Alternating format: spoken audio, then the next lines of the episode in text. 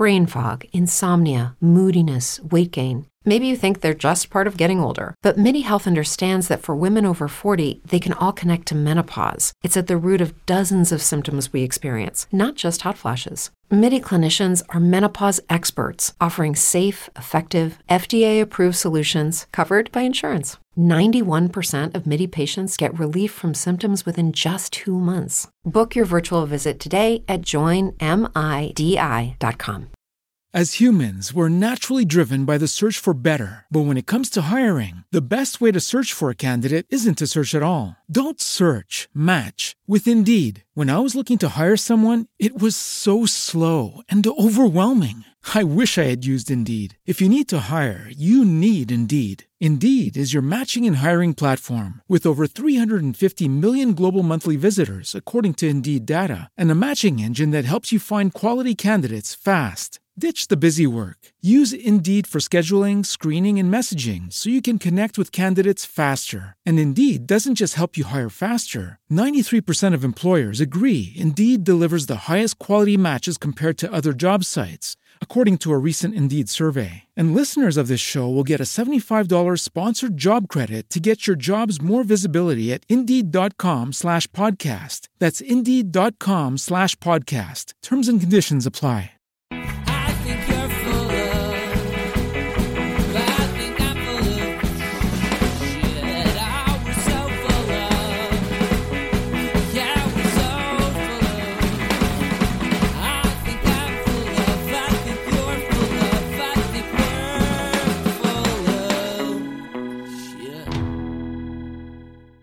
Welcome back to So Very Wrong About Games, a board gaming podcast about board games. I'm here with my great friend, Mark. How are you today, Mark? I'm very well, thank you. How are you? Always good. On today's show, we're going to be talking about the game we reviewed exactly one year ago. Precisely. Then we're going to talk about games we played this week, Precisely. news, and why it really doesn't matter. And then the topic, Restrictive player counts. restrictive player count, after our back and forth of We have several. We have several subtitles. Don't Sub- oversell it, Walker. Sorry, sorry, sorry, sorry. So, Mark, we are now truly multimedia creators. We now have a stream up of us playing a board game. Isn't that exciting? Lord help us all. Lord help us all. We are multimedia kings. So this is a preliminary attempt. We had rather serious technical difficulties, but it's there. So hey, people did ask for it. Uh, people asked us to upload a version after the fact, which we, which we are in the process of doing right now to YouTube.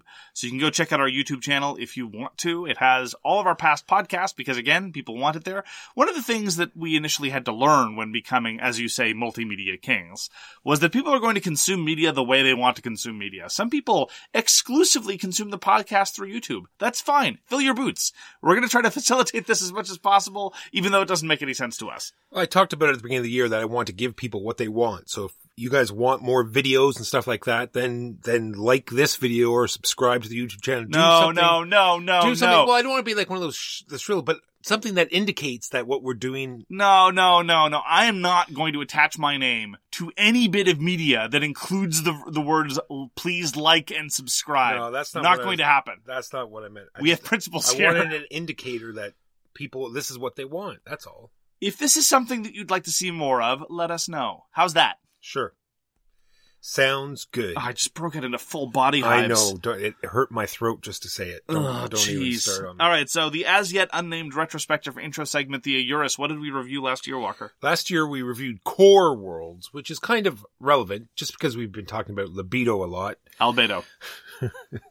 I know. We've yes, but the about- listeners might not, Walker. and it's very similar and takes a little fraction of the time, but Core Worlds is Core Worlds, and I think you'll agree that overall it is the more enjoyable game, at least to me it is.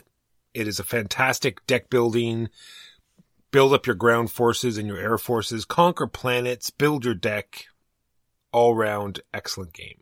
Core Worlds is fantastic. I don't know that. Uh, see, see, the strange thing is, formally, Albedo and Core Worlds are almost identical, but in terms of play, they're radically different. So I don't compare them too too much, except conceptually. I, and I, I would never be in a position where I might say, "Oh, well, we could play Albedo or we could play Core Worlds," because quite frankly, the player counts are are way different, the playing times are way different. The, the biggest knock against Core Worlds, as we said at the time, is the play length. It's very long, especially for what is essentially a deck builder, but it's absolutely worth the time. I love the first expansion, a little bit less down in the second expansion. And there is going to be a worker placement ish type game in the same universe by the same designer at some point. They've been talking about this for years, but it'll come when it comes. I'm interested to see more. I wasn't, I mean, I'm not hugely enthralled by the Core World setting, but more Core Worlds is good Core Worlds. And there's two expansions for Core Worlds, so there's lots of extra bits that you can gang up on. On to the games that we played this week. We found the board game winner for the most dis- disappointing game of 2020, and that would be Fort by Leder Games. this is one of the reasons why I don't like playing tabletop simulator games before I receive the package that I've already paid for. Sure. And then, you know, I'm already disliking a game that I've already paid and not yet opened. You'll have no problem flipping it, I guarantee you. Now, Fort is a remake of a game called SPQF by Grant Rodiek, and it's sort of a pseudo deck building. I say pseudo only because your deck changes so much, you don't really get a chance to actually build it yourself. And I can see what they're going for, and I thought it would play out differently. They want you to be able to get certain cards out and then rely on the other players to get their actions, but it just seemed very chaotic and random to me. It actually reminds me a very slight little bit of Eminent Domain. Eminent Domain tried to do deck building with this sort of follow the leader element of role selection. So it was kind of sort of a little bit deck building, kind of sort of a little bit glory to Rome. And in the case of Fort, I really think what you have here is the effectiveness of what a change in artist could do. I honestly think that the overwhelming majority of the attention that Fort is getting is by virtue of the work of Kyle Ferrin. Kyle Ferrin being the same artist who uh, who uh, illustrated both Fort and Root, and I think that it's the kind of halo effect of Root from the same publisher and with the same artist that's really attaching to it. Grant Rodiek in the past has done Cry Havoc, which I did not like at all, and which but which which got some success. And SPQF was available for several years in a variety of obscure formats, mostly print and play. And I mean, I, I wouldn't say that I was disappointed because I didn't really have any expectations. Once I realized this was by Grant Rodiek and when I when I read about how it works, there are a number of possible virtues to Fort that I don't think really manifest. One of them is this notion that any card you don't play in your turn is potentially poachable by everybody else. It's a card that's whenever it's your turn to take a card, to purchase a card, quote unquote, because there's no currency, you can take any card that somebody else didn't use on their last turn. Well, in effect, what that does is it just encourages you to just play all your cards whenever you can, which means there's not really much hand management. You just pick the biggest combo and try to go for that. Now, granted, there's some deck purchase decisions that can lead you down there, and that's potentially interesting. The other element is whether there's some notion of playing a role and then your opponents can take better advantage of it than you could, or by being able to capitalize on an opponent's play, which is the converse of that. Neither of which I think really manifests because again, if you can follow, you probably should. If you can't, you won't. And if I'm playing a card, I have no basis to realistically infer whether or not an opponent is going to be able to follow by, by virtue of, of having a card. Now, maybe if I were very carefully scrutinizing every card acquisition they ever made, I might be able to say, ah, well, you know, I happen to know that Walker's deck is 60% this suit, so he's more likely to be able to. Ah, Honestly, no. Besides which, again, if I'm sitting on a combo that'll let me play four of my cards, I don't care if anyone follows me because I'd be silly to then choose the weaker one. A number of people who played commented that they felt that they didn't really have many decisions over the course of playing the game, and I, for one, concur. I don't think it was complete loss. It just wasn't it didn't play the way I wanted to. It had this cool lookout where you're you know tucking cards under your board to give you you know symbols whenever you want, but I didn't even didn't even find that those ever triggered. Like I never got those to come off again. Once I got them under there, I never got that combo to go off. I used it exclusively to bury cards so that that would score for me at the end of the game so that other people couldn't poach them. So it worked out. Yeah, and like I said, the art does take it far away. I'm wondering if this is just a really nice gateway game. You know what I mean? It's a, it'd be a really great game to introduce to children. You know, you're Oh, building I would- forts, you're playing pizza, and there's toys. And I wouldn't be- want to show this to new gamers at all. Just the card flow. It's not particularly complicated, but it's a little bit to get wrap your head around. It's like, all right, first you play your cards, and then cards you don't play sit out here, and then the people might take them, but then at the start of your turn they go over here, and cards can be over here, but there's a cap to that. Goods can be over here, or they can be over here, but there's a cap to that too, and getting them back and forth is a little tricky. I would, uh, it's not an overly complicated game, but I wouldn't classify it as an intro game by any stretch of the imagination. I suppose. The only area where I was disappointed, actually, and this was a legitimate case of disappointment, was I wanted more art. I wanted more instances of delightful Kyle Ferrin art. There are duplicates in the deck. I found that crushingly disappointing because every card is a friend. It's a, a little childhood figure that might help you build your fort out of pizza and toys. I don't think that's a good idea. Neither pizza nor toys are traditionally load bearing, but what have you. And when I when I started encountering duplicates, I was I was very disappointed. And that is Fort by Leder Games and Grant Rodiek. Under the topic of trying games on Tabletop Simulator before you might actually give money to them, a friend from Boston wanted to try Ascension Tactics, the miniatures deck building game. And I had expressed interest in the past, so we, just before the Kickstarter ended, we finally made the push and, and, and tried it because, again, my threshold for playing digitally is, is very high now because I, I'd rather not. I, I still hate Tabletop Simulator. And I have to say that I'm very, very glad that I tried it because uh, it made me appreciate Shards of Infinity all the more. Because all the board play elements in Ascension Tactics did not feel cohesive to me at all. They didn't strike me as compelling or interesting. They just struck me as overhead for the sake of overhead because a bad miniature skirmish game involves one where you're just tediously moving your figures along and maybe if the miniatures aren't well implemented the stat lines are a little bit obscure. It's like wait how much attack did this guy again? Okay this this corresponds to that card. And despite the fact that ascension tactics is a very very quick and very streamlined game that's mostly what the board added to it. And more and more i'm appreciating games either like through the ages that do away with boards entirely, or like Death May Die or Claustrophobia that say, let's make the board as abstracted as possible and have a few spaces as possible. Because in the case of Ascension Tactics, I honestly felt that compared to Shards of Infinity, where I play a character who generates combat value and then I decide who the target is, that would have been preferable. Trying to track the correspondence between the various stats, between the various figures, didn't really add much. And honestly, it didn't really add to the deck building to a tremendous amount. Instead of using currency to generate attack, you're generating currency to activate miniatures, which might then generate attack. It didn't really add much. I would I would infinitely rather play Justin Gary's previous skirmish game, namely the World of Warcraft collectible miniatures game, or I would just rather play one of the Realms games which admittedly that, that seems a bit unfair because the Realms games are ripping off Ascension, right? Ascension came on and said, let's have a rotating market, but the Realms games looked at it and said, well, instead of generating two different types of currency and being at the mercy of what the market has for you, oh, I generated a lot of combat this round, but there are no monsters to kill in the market this round. Oh, well, sucks to be me. I guess I'll just beat up some cultists. They said, what if we generated combat and then had it be, you know, player interaction? You can use it to knock out enemy champions or, or, or advance your victory conditions. That I thought was a great advance. And the Ascension Tactics game doesn't suffer from the same problem that Ascension does, namely of, of the market sometimes having creatures or cards to purchase when you need one or the other. But again, the, the board play didn't add anything to me. So given that it adds considerably the cost and the upkeep and indeed some of the mental effort of tracking various stats, I am very, very happy to stick with my preferred Realms derivative, which is not even a Realms game, but instead is Shards of Infinity. So things come full circle at the end of the day. And that was my experience with Ascension Tactics, the miniatures deck building game. So more online stuff. You and I played a game of Voyages of Marco Polo. I'm finding I just enjoy it more and more every time I play it. The way the board changes every time and the completely broken player characters that you play and how you analyze the board at the beginning of the game and, and change your strategy every time. It really takes you out of this, you know, do the same thing every time, except for some of the characters. Some of the characters, sometimes you're a little bit forced into a, particular path, but depending on how the board's laid out, there's definitely different ways you can manipulate the board and play Voyages of Marco Polo. I'm really hoping that Board Game Arena puts the expansion on soon because I I don't th- I don't remember how many times we played it. I think we only got to play it twice. I definitely want to play it more.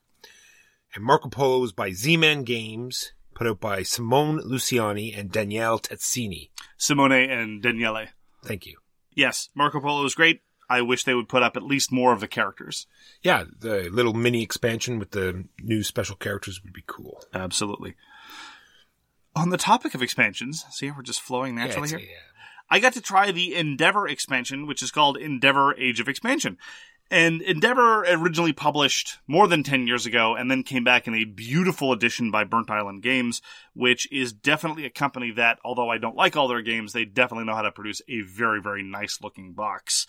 And the expansion for Endeavor includes a new set of buildings and a new set of cards, and you can mix, and match those. You can play with the new buildings, the new cards, and the new buildings, the old cards, etc. And this is on top of the modular exploits that the Endeavor Age of Sail version introduced. I was playing with new players, so I did not include any exploits, but I did include the new buildings because they don't know the difference. It's one set of buildings or another set of buildings. So I do like it when expansions are like that, you, that you can easily introduce them to new to new players and give them a sense that there's a lot of variety involved, but you don't have to labor them with a whole bunch of overhead. Endeavor is such a clean game, and it was really one of the first games to. It was kind of a little bit ahead of the curve of tracks on tracks on tracks. It's mostly about manipulating tracks, but not in a way that is as overburdened or tedious as I find a lot of other track based games like Terra Mystica or Tzolk'in or, or things like that. But it's, it's a lovely little game of exploiting the new world and uh, doing terrible, terrible, terrible things to people who are not white. And uh, nonetheless, it was one of the early games to deal with slavery in any reasonable way, which is to say in a somewhat considered way. And sure enough, in our game, I needed a little bit of a boost from labor that, shall we say, was not entirely voluntary or entirely remunerated. And uh, slavery was abolished about half a turn later. It was very swift, a very so I was punished almost immediately for dabbling in the slave trade. Endeavor is very much the poster child for how to do colonialism well in the context of Eurogames, and that was manifested, as I say, roughly a 10 minute turnaround. So I really like the new buildings. I, as I say, it offers a little bit of variety without additional rules overhead. I've not tried the new cards, and I've only played with exploits once. I, I played with exploits with people who had already played the game before, and I didn't really feel it added a huge amount, but I am curious because there's a lot of them, and a lot of thought seems to have been put in a lot of the exploits. So I'd like to have a little bit more experience with that. Everybody that I showed Endeavor to enjoyed it a great deal, especially because it was, uh, again, so approachable, and the systems are, are very, very streamlined. And so I would like to get more experience with my copy of Endeavor involved, with or without any expansion elements, and that was Endeavor Age of Expansion. Another game that came on to Board Game Arena this week is a game called Turn the Tide. And first we have to have a, a, a little debate on what, what a trick taking game is. 'Cause I, I don't, I don't agree with what they say that some of these trick taking games are. In me, trick taking game has to involve suits and there has to be a leader. I disagree. It, it can't just be high card wins. High card wins is, is war, not trick taking games. Trick taking games is a very, you know, thought process where you think, okay, I got to clean this guy guy's hands of a certain suit, or you think about it. I disagree. suit- I think I think you can have a trick taking game without suits. no, no, I don't right. think so. All right, fair enough. I just think it takes too much out of it, and after that, it's just war. High What- card wins. you can pref- you can prefer games with suits. no, I that's just, I just, I just think that makes it a trick taking game. High card wins is What just makes it- war. I, I, I disagree. What makes a trick taking game a trick taking game is that there's a trick. That's what makes a trick taking game. What high card wins? Yeah. Okay, so it's war. War, uh, if you want to call a war a trick taking game, sure. Let's add a corollary, right? If we introduce suits to war, that doesn't make it any more of a trick taking game. If I declare that in war, spades always beat hearts, which always beat clubs, which always beat diamonds, there we go. We have a trump ordering. Does that make it more of a trick taking game for you? One hundred percent. All right, fine. Whatever, man. Because it puts a whole new strategy of, of suits in it. There's still no strategy. It's still war. It's still just you flip up a card. Oh, I see. Okay. oh, uh, if you're just taking off the top, I suppose. Yeah. yeah, Okay. That being said, I'm trying to. ex- I want to explain this game verbally without people actually showing the cards because It is a little tricky. it's not as though it has a huge. Tricky. it's not as though it has a huge amount of rules, but what it does is is very interesting. I thought because such for for such a simple game, it brings something new and interesting to the table. So there's a deck of sixty cards numbered one through sixty, and they're dealt out to all the players at the beginning of the game. And these are the decks that you're going to use for the whole game. It's going to go around the table the whole time. Like everyone's going to get a chance to use each of these decks. And on these cards, there's also symbols that sort of rate the deck.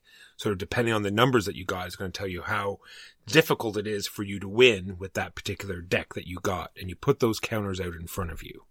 So every every stack, every hand, if you will, you, you've been calling it a deck, but it's effectively a hand. That's right. Comes with its own handicap. Correct. Got it. And then there's another deck of numbers. It goes through 1 to 12. And at the beginning of a hand, you're going to flip up two of these cards. And everyone's going to put a card face down in front of them, and that's the card they're going to play. And then you flip up, and whoever has the highest card will get the lowest number that's out there, because you want the lowest number. And the second highest card will get the second number. And then you assess the table. Whoever has the highest one of these 1 through 12 cards loses one of their handicap tokens. I see. Okay. And the handicap tokens is what you're going to score at the end of the round. I will say, just for the pedants out there, some pedants will insist that if it's simultaneous play, that it can't be a trick taking game. That trick taking must necessarily be in some sort of sequential Well, that was that was the other part of it too, Okay. right? Where I didn't understand where you can't really manipulate the board by what you play. So I didn't think. Yeah. Anyway, that being said, I just thought it was very interesting the fact that they established the decks at the beginning sure. and this this this card play because sometimes you can go through the whole thing and, and not win anything, which would be essentially the best because then you'll never picking up one of these numbers, so Right. you'll never be assessed. Right? So you always want to go void. you always want to go void if you can. But then the other thing is you can sort of look at the tables like, oh, he just grabbed a 12. He's definitely going to want to change. You know, it comes up what, like, you know, maybe three, eight is the next two cards. And like, he's going to go heavy on this next one because he's going to try to get rid of that 12. So you can sort of like try to get rid of some of your cards that you don't want while these guys bid super high or you can, So I just- coming so coming in second is the worst possible yes, outcome. Okay. coming in, like in a five player game, you know, you know, coming in second is the worst you could possibly do. I see. very interesting game called Turn the Tide, and it's on. I Mark, I keep going to the the, the post office, my mailbox. I'm looking for the the check from Board Game Arena, but it, it, it's never there. Anyway, it's another. It's a new game on on We're Board supposed, Game we're supposed to be pretend to be unbiased here, Walker. I know. I'm just kidding. I'm sure they know I'm kidding. This is another game by Stefan Dorra. I, I, I looked I looked into it after you mentioned it, and Stefan Dorra, of course, is responsible for a lot of really minimalistic, really quality fillers, among them for sale. Yeah, I was told to play. I played Six Nimmt at the same time because I was told that they were similar. I didn't. Oh, find Six out- Nymph is awful. I I found yeah, it, it's by a, a designer that I've never heard of before. He he's done some games. I, I've heard he's done a few things, but I, Say the name, Walker. Wolfgang Kramer, I Yeah. believe, is the person that did Six Nimmt. And man, oh man, there's some some people say, oh, you know, don't play it, it's random, and some people try to defend it. In my opinion, is completely random. Look, there are some people who defend Six Nimmt. It won the DSP the year that it came out. It won the Deutscher Spielepreis oh, the year that it was released, which makes no sense to me. I have a special place when I really hate a game, when I think it's really, really, really bad, and I realize this is a jerk thing to do. I don't defend it. This is usually when I'm in a terrible mood and I'm, I'm being subjected to a game that I think is so stupid. I start playing randomly. Literally. And I started playing Six Nimmt randomly, and I won.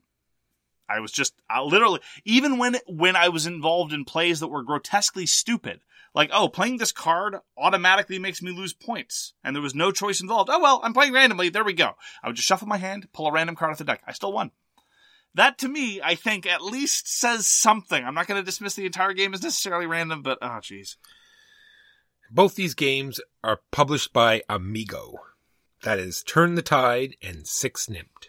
So, following up on my experience of colonizing the rest of the world in Endeavor, I then played Spirit Island. And this is, of course, very relevant because Eric Reuss, the designer of Spirit Island, talks about how it was during a game of Endeavor, he thinks it was Endeavor or something like Endeavor, where the seeds of the idea of Spirit Island first came root, where he said, I wonder how the people in these territories feel about what we're doing. and so Spirit Island, of course, uh, is the one that inverts the colonialist narrative and puts it on its head, and we play as the people being colonized. Oh, sorry, we don't play as the people being colonized, but we're more on their side than we are with the colonists. So it inverts that narrative a little bit, and then it inverts a whole bunch of other narratives as well. Uh, I really think it's a shame, actually, that in Spirit Island, very much like in Sidereal Confluence, a lot of the quality background world building is not immediately accessible. Like sitting down and talking with Eric Reuss, which I did for an interview in one of the early days of Swag back when we thought that interviews were a good idea. Not that he wasn't a great in- interviewee. I'm not a very good interviewer. Uh, he has endless interesting things to say about the Dahan and their culture and how they view the spirits and how the view its, the spirits view each other. Endlessly fascinating. Great game of Spirit Island. I mention it also to stress the great tragedy that has befallen Canadians, whereas Americans are receiving their copies of Jagged Earth, the latest expansion, as we speak. Canadians' copies are not yet at port because they're all being sent to the UK, and it's going to take two to three months to so much as ship out those copies. I've complained about this at length on Pledge of Indifference. I wish to repeat it now, but there is good news. There's hope in the land of swag because I have found an American hookup. Woogie is going to be sending us a copy of Jagged Earth early, so I do not have to wait with the rest of my country members. We will be getting Jagged Earth sooner rather than later, and I cannot wait to explore all the new spirits and read all the new lore and try with all the new powers and such. So that is our further experience. It was it was like an entire afternoon of colonization and then anti-colonization. Yeah, it was wonderful. it's a nice balance. Nice bookends. Once again, I've been playing lots of Yokohama. I'm sure everyone's tired of me talking about it. It's a game by Tasty Minstrel Games, put out by Hisashi Hayashi. The only reason I want to bring it up today, Mark, is when I thought about it, it has an odd end game condition. For gamers, it's probably not so much a big thing, but when I, the, the latest game I played, it was so short, it just made me think about it for a second. It came up as little notifications. Hey, this is your last turn. And I was like, but we just started. so there's five of them, if you believe it or not. Yeah, there's five different end conditions for Yokohama.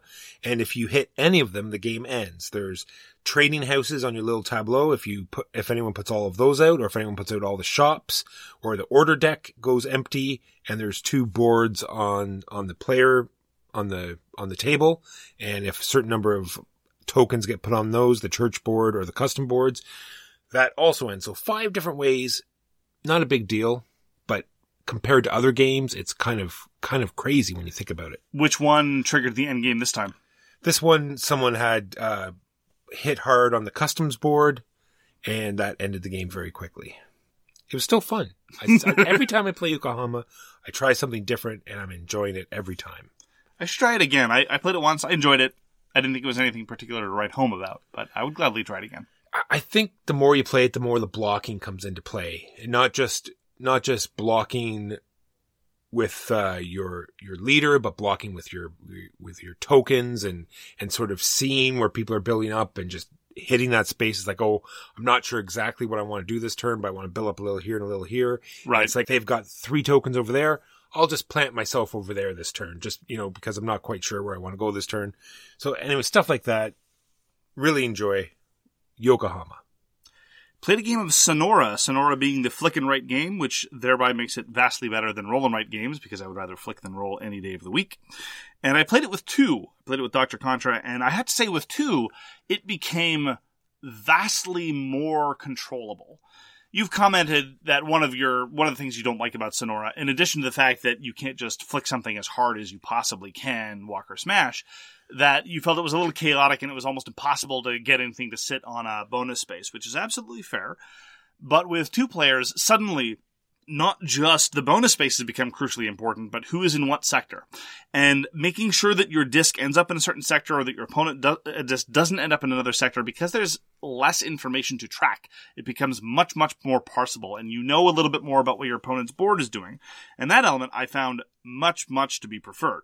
Now, I have to say that the sort of scoring puzzles that are at the heart of Sonora, very much like any uh, flick and write or roll and write, well, there's only really one flick and write, and that's Sonora. It's becoming a little bit repetitive the way that I kind of expected it to be. Namely, you have these four different scoring conditions, and they're all these different little mini puzzles, but they all kind of can progress along the same paths. So they're clever and they're cute and they're fun and they offer you variety, but the variety is mostly of the width variety, not the depth variety, which is fine. I've found this to be true of pretty much all games with similar kinds of scoring metrics. And Sonora is still very engaging, especially by virtue of how nice and colorful all the designs are. And you're not just filling out a matrix of numbers like you would in any of the clever games. And you're not involved in redlining in a contemptible social experiment like you are in Welcome to or games like that. But instead you have these lovely little stylized desert scenes essentially. And you get to flick things, which is always nice. And so I think Sonora is going to have a better shelf life than most games of its ilk, but it is starting to feel a little bit samey after having played about half a dozen times. Somebody on the guild actually asked, Do you think Sonora is going to hold up to 100 plays? And the general consensus was no, absolutely not. 100 plays is a tall ask for any game to do. And especially for something like Sonora. Also, Sonora has been out for five hot seconds, so I don't know that many people would be in a position to Say, comment. if you get to half of that with any game, you've gotten your money's worth. Absolutely. Oh, well, money's worth. Geez, you barely need that many as far as. No, that's what I mean. Is Yeah, yeah. Anyway, still enjoying Sonora, and I'm going to keep playing it. I'm just saying that I think I might be seeing the end of it. So I think that it's going to be one of those games that's good for about 10 ish plays, maybe probably not past that, but I'm hardly shocked. And so, although it definitely, the flicking definitely improves on the standard formula, it doesn't overcome the formula's sense of sameness of filling out a scoring matrix roughly similar ways every time. And so that is my view on Sonora. nice. And finally, for me, I played a super long game of Eclipse. Yeah, it took forever. Yeah.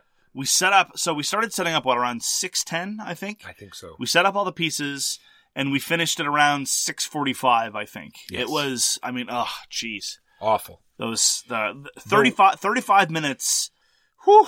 for an Eclipse game. Yeah. that's ridiculous. We didn't actually finish. We, we, we didn't even finish the first round. We were mostly finished the first round. W- w- Play got interrupted.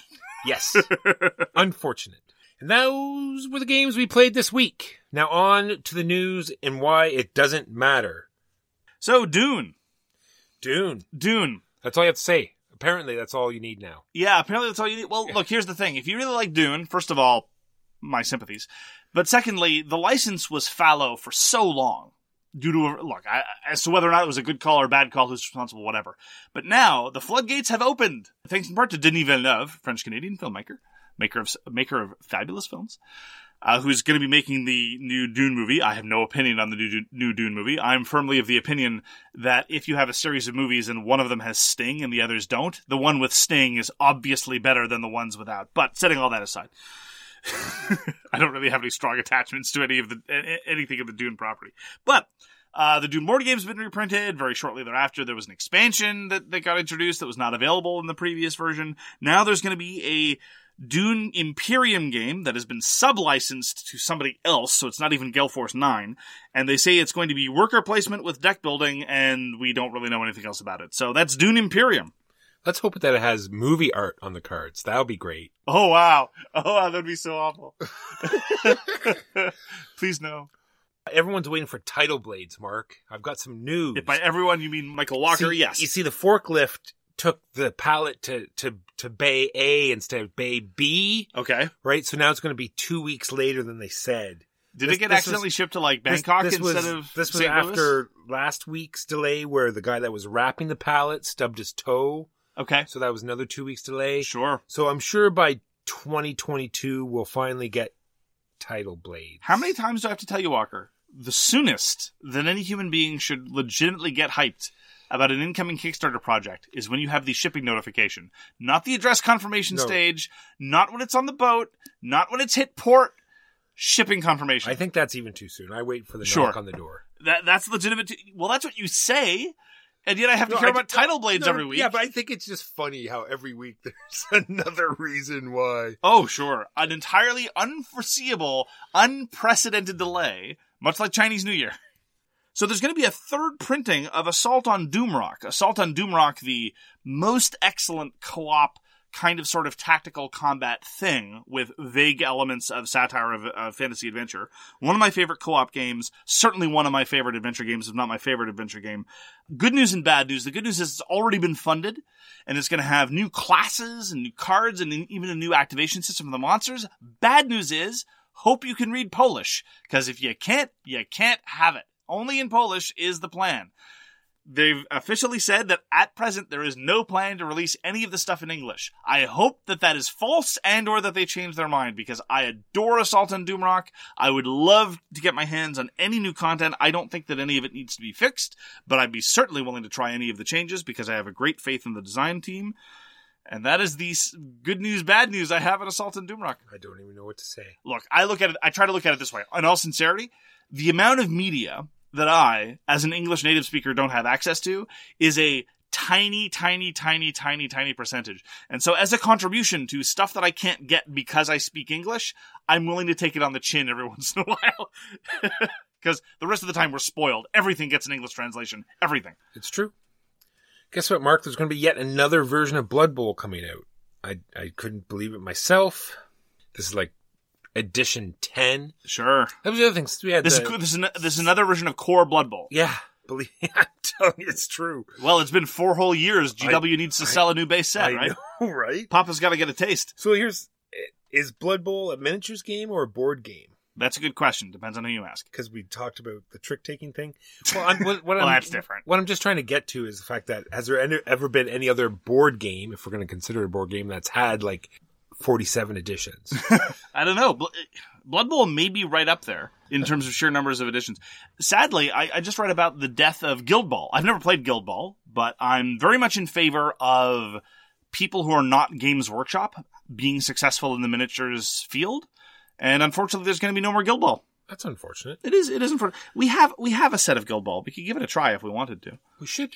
I remember being like it's a future. It's more futuristic No. type. Isn't that not Guild Ball? No, that's Dreadball.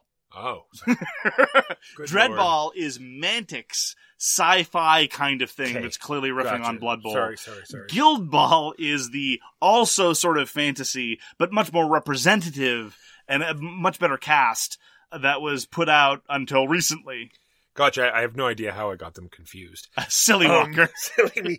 Anyway, I did look into this just because the only way I play Blood Bowl now is online. There's like three or four great computer adaptations of it Mhm. that just track everything for you. And I look back into it. There's a website called Fumble. And we Yes. played a million games I remember Bowl on Fumble. Fumble, and it's still going strong, Mark. It's still there. It's like completely updated, looks super shiny. I didn't like go in in, but I mean I, you know, browse through the website a bit and I'm definitely interested in going back and seeing, you know, how uh you know how the remember how the field used to be like gray and I'm really interested to see, you know, what the new how they they revamped it. And that's Fumble. Check it out. Fumble.com. Spelled F U M B B L dot com. Yes, I was about to ask you to spell it because I, I didn't remember how Fumble was spelled. I just remembered it was not spelled the way we would spell it in English. News from Pandasaurus. Pandasaurus has, Games has decided that they have a lane. As you might imagine from their company name called Pandasaurus, they were the ones who put out Dinosaur Island. They're going to be putting out a game. I, I just love the title. This is not quite at the level of Starship Samurai, but it's it's it's definitely a great title, and the title is Gods Love Dinosaurs.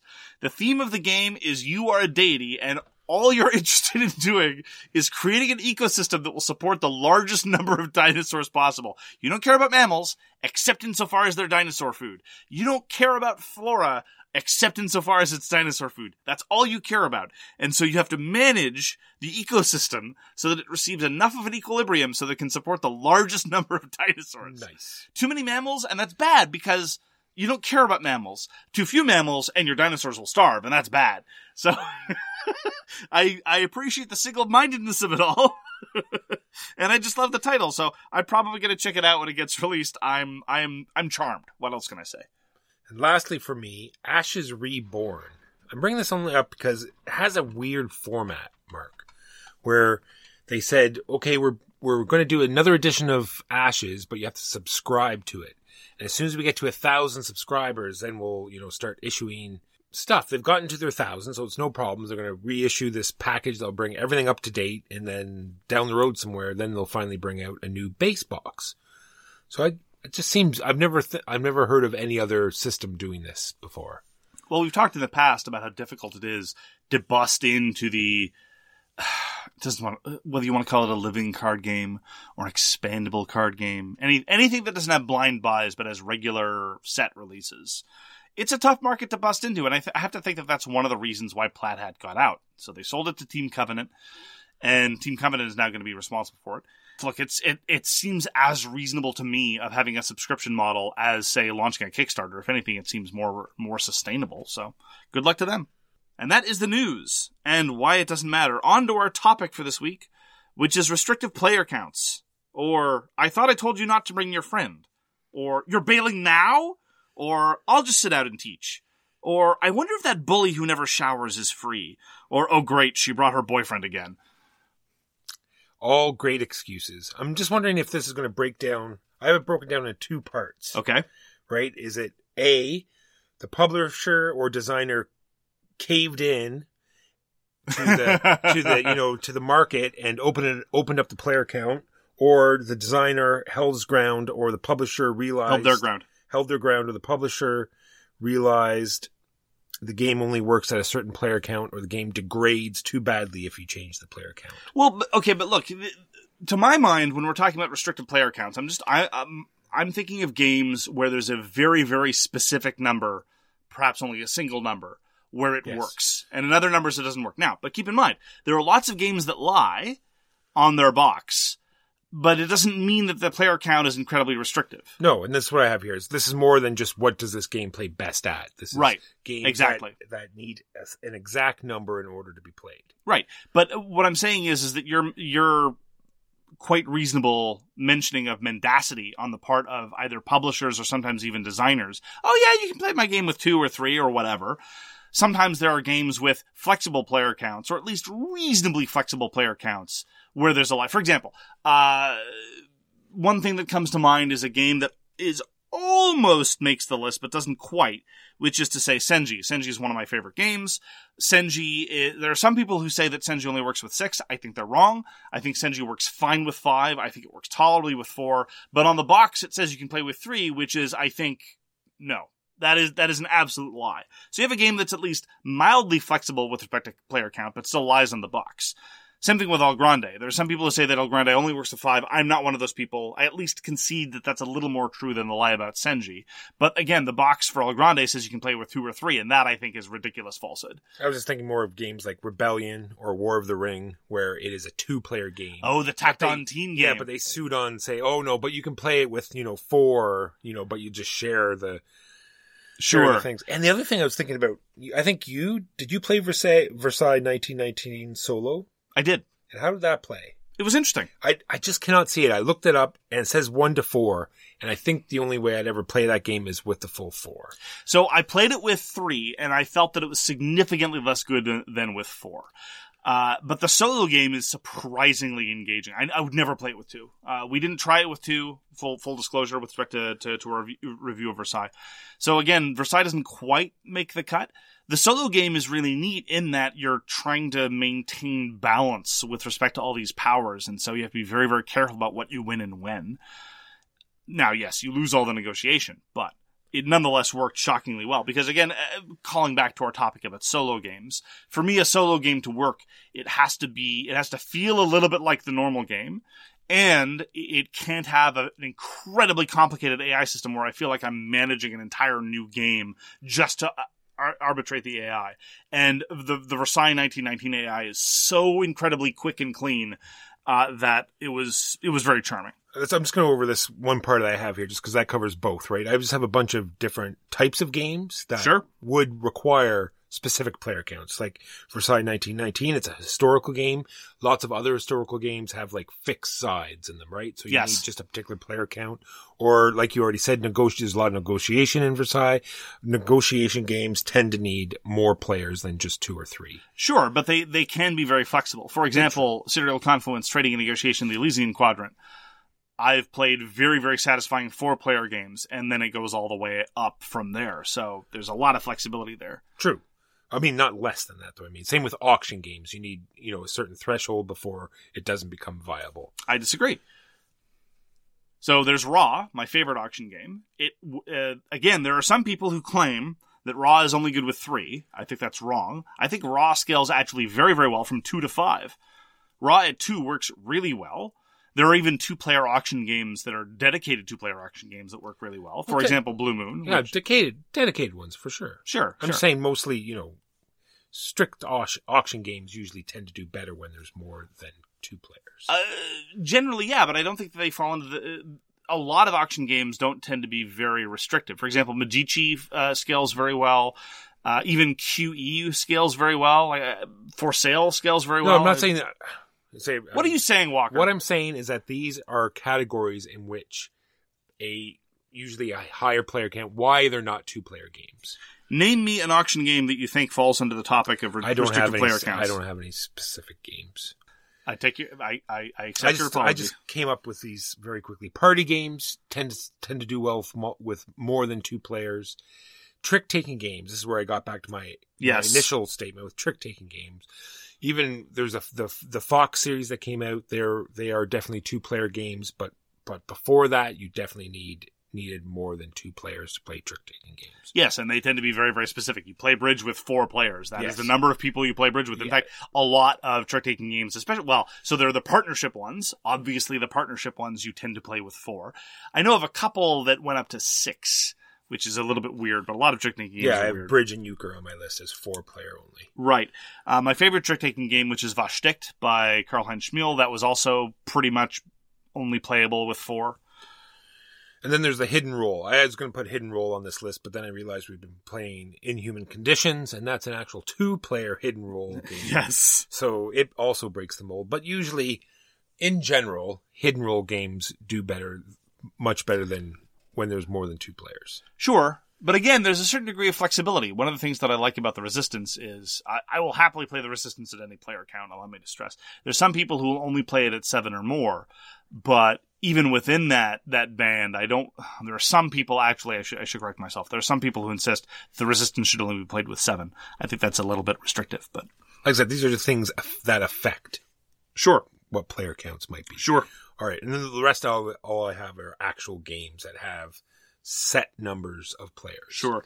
So, so circling back to historical games that, that you mentioned, a lot of them for me are what I would call appointment games. You don't just pull them off of your shelf or what have you because the right number of people around. I'm thinking of things like Triumph and Tragedy or things like Virgin Queen or Here I Stand or things like that. These are games that you, you make plans to do when you get everybody together. Allow me to tell you my tale of woe with respect to Virgin Queen. I've never played Virgin Queen. I've played Here I Stand. We had gotten together to play Virgin Queen. Everyone had agreed. Somebody bailed 10 minutes before the game was supposed to start. It's a six player game. So then I had five people show up for an all day game. I don't have a, like, a game for five players that would last that period that would satisfy everybody. It was terrible and I wept. And the fact that I still speak to this individual shows Wow, you how kind and tolerant I am. A story somewhat like that is diplomacy. It's it's it's well played with seven, and much more games. You set up the whole board, so you really have to have all the players there. But we sometimes what we did in diplomacy, if we didn't have exactly, we only had six, and this happened a couple of times. One, like you said, one person bailed, is that everyone would write orders for the person that wasn't there, and then we'd ram- randomly pick someone's order, and that's what they would do every turn. It was so much fun. Oh wow, that sounds hilarious. And It I'm was so sure. I'm sure that the diplomacy purists, if any of them listen to our show, are just squirming I in know, agony. right? Which makes it that much Which makes better. it that much better. Uh, but then, of course, there are lighter games like all the Quartermaster General games are a very specific player count, but it's a series, so it's fine. If you feel like playing a Quartermaster General game, there are excellent options for four to six, and then there's the option for three, which you shouldn't play, which is to say the Cold War. exactly. Incognito. You have to play with four. I don't know if I've ranted too much about Incognito lately, but is one of these games that I have super fond memories of. I love Incognito. It is one of these games where there you are represented by four different shapes, and everyone's given a a a secret role at the beginning of the game, either Madame Zaza or or Colonel Fiddlebottom or Agent X, and there's four different agents. So throughout the game, not only do you have to find out who's, you know, because it's one of these, you know, known information games where, like I said, there's four different aspects or four different sizes, and everyone's going to be one of them, but you don't know which one they are. So you sort of have to, through deduction, deductive reasoning, you have to figure out, okay, he's the short one, and if he's the short one, he might be this color, and then, you know, you sort of take that leap of faith, oh, he might be Madame Zaza, and then only two certain agents work together. So, and you're doing all of this secretly. It's like, okay, well, I figured out he's Agent X and I'm Madame Zaza and, and it's a Tuesday at, at three o'clock. So you look down the little, actually, no, that's not how it's done. Everyone has a letter as well. So you have to figure out, you know, A, B or C or D and, you know, which, so you look at the letters and you see what's, what mission you have. And you say you have to meet up with your, with your agent at this space. So everyone's playing the game and then suddenly out of nowhere you say, I win. and then everyone just sort of stops. What, do you mean? It's like, well, I'm the fat one and, and Julie's the tall one and she's Agent X and we met at, you know, this location and we just won the game. And it's a fabulous game, incognito. Yeah, and the logic puzzle only works when there are all four participants involved. That's right. If Oh, you, yeah. If you remove any one of them, then the entire matrix falls Yeah, apart. it is four only. Yes. Now, I, I was actually sitting down, one of the reasons why I was inspired to think of this topic is I have an awkward number of games in my collection that I, number one, really enjoy, and number two, are specifically good only with four. And this makes it awkward to bring to a game night. It makes it awkward to bring to any social event where you're not entirely positive, not that game nights exist anymore, entirely positive about the number of people that are going to be participating. Uh, and that is, uh, there's Meuterer and Verräter, both by Marcel André Casasola Merkle, only good with four, really, but excellent, excellent card games. Cerebria The Inside World, which is still my favorite Mind Clash game. Mech Command RTS, we played that a couple times, but it's really hard to get back to the table because the rule systems are, yeah, everyone has to be on the same page because it's a real time game and it's a team game, so has to be exactly four. In the Shadow of the Emperor, exactly four. And it's, it's depressing, really. I mean, the fact that there are this many that need the same number effectively guarantee that I'm not going to get exper- eh, to experience many of them. Add to that, and this is a common problem with a lot of these, one of the great tragedies about specific player count games is not just that you need the right combination of people, but they have to have the right combination of tastes. Because if in your group of friends you always got four friends, but if any one of them strongly dislikes it, you're never going to play that game when it's just the three of you. So you're never going to play the game, period. And that's one of the reasons why I don't really get to play Cerebria, because Cerebria is a relatively dense game and it's not for everybody. And so I, I've only played it once since we reviewed it, and that makes me deeply sad. Another game that falls in the almost exact same category is Three Kingdom Redux, right? Because it's such a heavy game that requires exactly three players and everyone has to be into it. And, you know, it's almost a reteach every time you do it, right? Because rules heavy. Three player only games are a lot less common, which is unfortunate because I think you can do a lot of interesting things with a three player dynamic. There was the end of the triumvirate, which was a fascinating take on the Kingmaker problem. They said, what if the Kingmaker problem is the entire game? It's not a problem that my job is to stop the next player in line. That is just my role. That is just what I have to do. That one we played on, on TTS? No, I've, What was that one we played? I've on? never played the end of the triumvirate with you. What was the one we played on Tabletop We've Simulator? played a lot of games on tabletop. Well, the three-player only card game that we played with Dr. Stallone. Oh, that game, Trieste. It was called Trieste. Yes. What? That's all you got to say? No, I was- but I'm just, I'm trying to, can, can you give me a second to, but.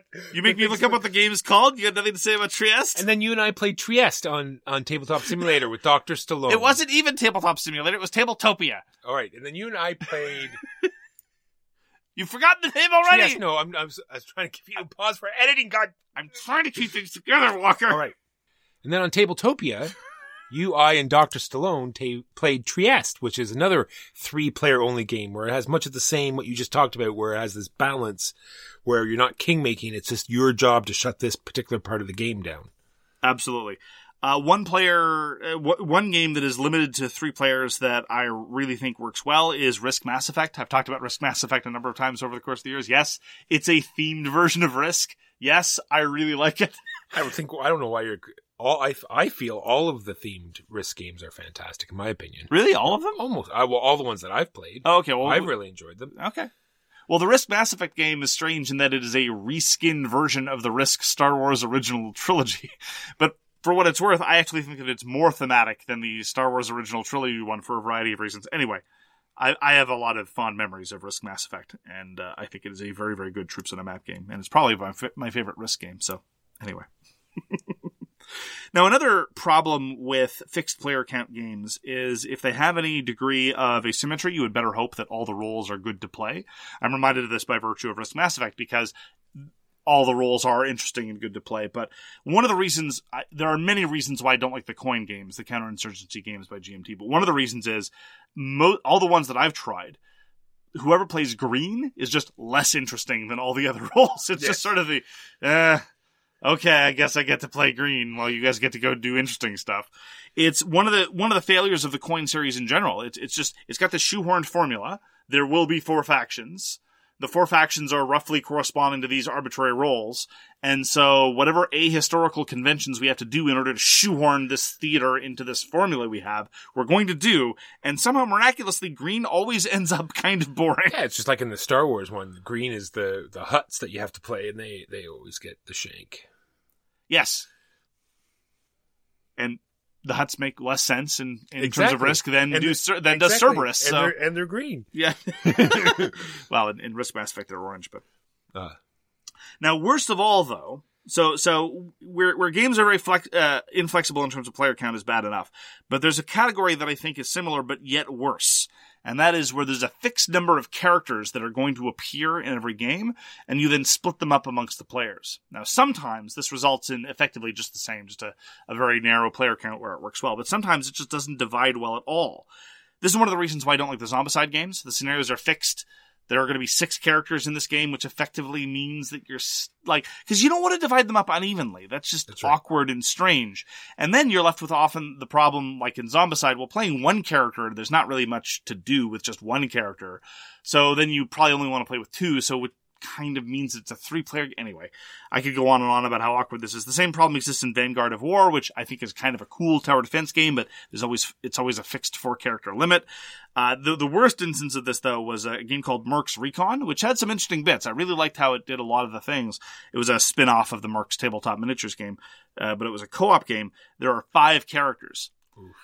That is not good. That means the only way to play without divvying up characters unequally is to play solo or with five. Not awesome. the only one that we didn't talk about that I had on my list was Santorini.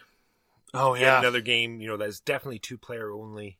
Captain Sonar, you know, it says, you know, it has a varied player count, but it only plays best at eight. Yes, the the same problem exists with a lot of team based games. Uh, so there's uh, Space Cadets Dice Duel, which is my favorite of those kinds of uh, versions where everyone gets a, a post, and it's a very very inflexible player count. You want the teams to be even. It it it kind of works at four, but it mostly works at six or eight. Yeah, well, when I was looking through these games, another note I had at the very top, it just seems to be that there's this interesting power struggle I found is that with two player games and every other game, Sure. it's like when you're reading like rules, so usually they, they have a whole, either a whole separate rule set or a huge section. If you're only going to play this two players, then you got to do this. And then the same thing goes when they try to force two player games into multiple player games. You know, it's this weird, you know, back and forth between these two, you know, separate genres. I thought it was interesting. Absolutely. But to sum up, let me just emphasize the two reasons why I find very specific player count games awkward. And it's not just that I don't, don't get to play them enough. That's part of it. But to me, it highlights the tension between gaming as a social experience and as a systems experience, right? I want to play this game because I really like the rules, I like the setting, or I like the systems, whatever. And so normally, if a game is flexible, like Ra is, like El Grande is, even uh, Senji is, or Tigris and Euphrates, again, all these games are reputed to be inflexible, but I think they're more flexible than people say they are. I can just bring the game and some number of people will be there and there's some flexibility in the context of either a social gathering or whatever. But if I want to play a game of Cerebria, I'm, I have to start headhunting for specific numbers of people. And this is awkward because it kind of, it demonstrates, it brings to the fore, it brings ready to hand the notion that this social experience is being subjugated to this arbitrary rules structure. Now, maybe always when gaming, that's actually what's happening and we're just fooling ourselves, but it's awkward and it makes me feel bad. And as a corollary to that, as a furtherance of that, it, as a corollary to that, it also highlights the instrumental nature of a lot of relationships. I'm not friends with you because you're my friend. I'm friends with you because you're a warm body. You're someone I can call on when I need to pad my numbers That's for a specific game. See that seat you're in? You filled it. Good job. exactly. You you've accomplished your role. Now this is uh, to contrast a game that's you know marvelously flexible. But one of the great things, uh, honestly, just as a, a, a sort of a coda to all this, one of the great things about playing planning a game of MegaCiv is it's kind of like throwing stuff at the wall. You just need enough to stick. I remember the first time we played MegaCiv, two people showed up that hadn't RSVP'd. They're like, "Oh hey, I'm here." And it's like, "I didn't hear from you, but guess what? We got room." Welcome. Two other people could have bailed. Five other people could have bailed. We would have been fine. And that flexibility is great. So I wish more more games were that flexible. Honestly, five to eighteen. There we go. That's the number we need. That's why can't every game scale that way? So thank you very much for joining us for So Very Wrong About Games. If you'd like to get in touch with us, you can reach Walker via his email justrolledadice at gmail.com. You can reach me, Mark Bigney, on Twitter at The Games You Like. For more public discussion, you can find the So Very Wrong About Games Facebook page, or you can check out our Board Game Geek Guild, which is guild number 3236, and you can find us on Patreon. We read everything you send us, and we'll get back to you if we can. This is a multiple five episode, but we're going to talk about the Patreon because we talked a lot about it last week. Thanks again for tuning in, and we hope to see you again soon. And just remember, we are but brief flames that exist on this world, but for a mere flicker, and then are extinguished forever. Damn, Walker. You've been listening to So Very Wrong About Games, produced by Michael Walker and edited by Mark Bigney. Special thanks goes to What Does It Eat for generously allowing us to use their most excellent song FOS as our theme. You can find them at whatdoesiteat.com. You can reach us by email at soverywrongaboutgames at gmail.com or on Twitter at so wrong games. Thanks very much, see you next time, and always, try to be right, but remember you are so very wrong. As humans, we're naturally driven by the search for better. But when it comes to hiring, the best way to search for a candidate isn't to search at all. Don't search, match with Indeed. When I was looking to hire someone, it was so slow and overwhelming. I wish I had used Indeed. If you need to hire, you need Indeed. Indeed is your matching and hiring platform with over 350 million global monthly visitors, according to Indeed data, and a matching engine that helps you find quality candidates fast. Ditch the busy work. Use Indeed for scheduling, screening, and messaging so you can connect with candidates faster. And Indeed doesn't just help you hire faster. 93% of employers agree Indeed delivers the highest quality matches compared to other job sites, according to a recent Indeed survey. And listeners of this show will get a $75 sponsored job credit to get your jobs more visibility at Indeed.com slash podcast. That's Indeed.com slash podcast. Terms and conditions apply.